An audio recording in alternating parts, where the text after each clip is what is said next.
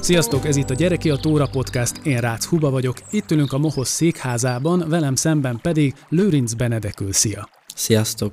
Benedek a legfiatalabb U15-ös világbajnok, igen. Jól mondom, nagyszerű. És mivel te vagy a legfiatalabb, ezért remélem, hogy még élénken él benned az első horgászás, a kezdetek emléke. Mesélj erről egy kicsit, hogy keveredtél bele ebbe a világba. Egyik nap reggel felkeltünk, ahogyan édesapukám mesélte, talán szombat volt, vagy vasárnap.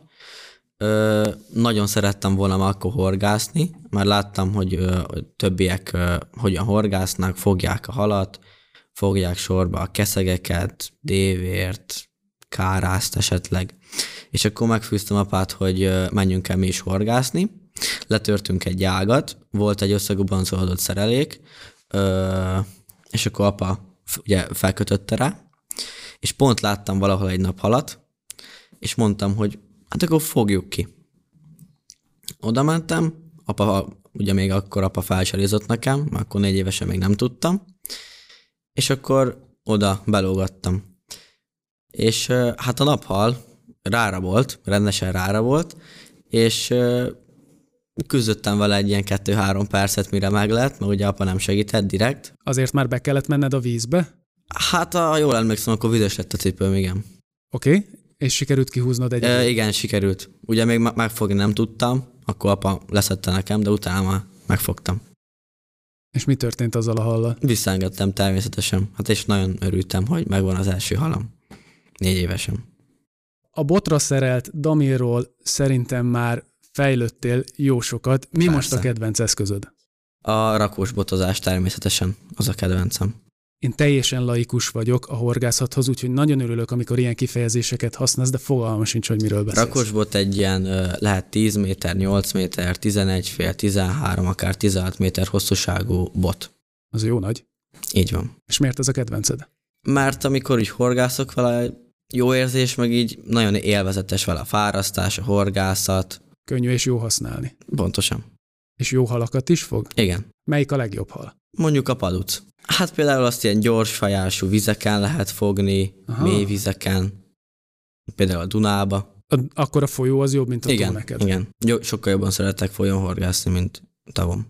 Hogy jutottál el, vagy mik voltak a legnagyobb stációk attól, hogy egy botra szerelt horoggal kifogsz egy naphalat oda, hogy megnyered a VB-t? Hát nem volt kérdés, hogy én is versenyhorgász leszek, mondja apa 91 óta versenyzik, így országszerűen vagy hogyan kell ezt mondani.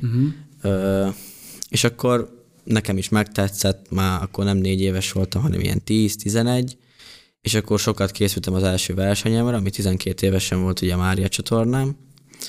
Nagyon sokat készültem rá, nagyon sokat horgáztam egyedül, apa letett a parton, valamit csinálj, fiam, azt mondta, és akkor ott hagyott.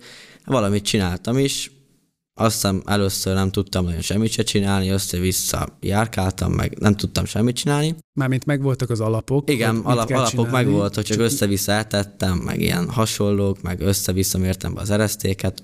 Utána egy hét után, miután kivitt, utána már magamtól rájöttem, hogy mit, hogyan kell csinálni, és akkor mondta nekem, hogy jó, akkor menjünk el egy versenyre, nézzük meg.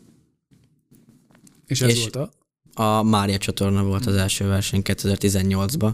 12 éves voltam akkor, pontosan. És hányadik lettél? Az első fordulóban 2. lettem, a 2. harmadik, és egy összetettben 3. lettem. Az szép. U15-ben. Volt nagy fogás ott, ami... Keszegekre kellett horgászni, ilyen 15-16 darabra, ilyen 30-40 dekás dévérekre. Én azt hiszem az első fordulóban tudtam fogni egy csüllőt is, ilyen 40 dekásat. Az, hogy ott 3. lettél és fel tudtál állni a dobogóra, az már egyértelmű volt, hogy kinyílt neked az ajtó onnantól kezdve, nem csak más bajnokságokra, hanem mondjuk a válogatottsághoz is. Igen, igen. Ugye akkor mentem el azután, ugye nyáron, mentem el életem első magyar bajnokságára is. Ott ugye 9. lettem, ott nem sikerült nagyon... Ami ment félre ott? Hát nem tudtam akkor odafigyelni, mert ugye nagyon izgultam, hogy életem első magyar bajnokságra, úgyhogy akkor nagyon izgultam. Mit csinálnál most másképp? Esetleg? Most, ha visszamennék az időbe? Hát odafigyelnék, nem izgulnék rá, hallgatnék apára, szebben vezetném a csalit, vagy szebben tenném le a csalit például. Nem hallgattál apukádra? Az első fordulóban nem, már annyira... Itt egy több generációs horgász család. Mindenki ezt csinálja, amióta az eszét tudja. 4 éves korod óta fogod a naphalakat, de amikor tanács jön a fontos versenyen, akkor te jobban tudod? Hát igen, akkor úgy éreztem, hogy jobban tudtam. És mit kellett ott csinálni?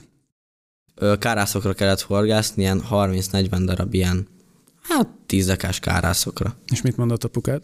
Ha jól emlékszem, akkor azt mondta, hogy jobbra tedd, ne balra, de én azért csak azért is balra tettem, vagy középre. Hát az első fordulón azt hiszem 6. vagy 7. lettem, a második fordulón már hallgattam, rá ott pedig 3-as csináltam. Ez az, hogy jobbra tedd, vagy balra tedd, ez az, hogy hol a hal valószínűleg. Hol a hal, apa hol érzi például, meg az etetés, hol van. Ezt honnan tudjátok, hogy hol a hal? Hát például ahová tettem, meg megérzés. Aha, akkor ez egy félig matematika, félig szenvedély. Mondjuk, igen. Igen. Az első nagy fogáson kívül van olyan meghatározó gyerekkori emléked, amire szívesen emlékszel vissza, mondjuk egy nagy fogás? Van, ez a Balatonon volt, Siófokon, egy ilyen 300 méterre bent a parttól a mi stégünk ugye ott van, és onnan pontyoztunk. Ilyen éjszakai horgászat, utána meg nappali, reggeli, és akkor apa bement reggel csónakkal, szóval amit talán csalit frissített, vagy igen, és akkor megszólalt, hogy a kapás jelző. És akkor nem tudtam mit csinálni, talán 13 éves voltam, és akkor ugye bevágtam neki. Nem tudtam mit csinálni, szaladt a zsinór az orsorról, mint az állat. És mit jelent az, hogy bevágtad neki? Akasztottam, igen. Akasztottam. És akkor már szóltam apának, és odaordítottam neki, hogy jöjjön.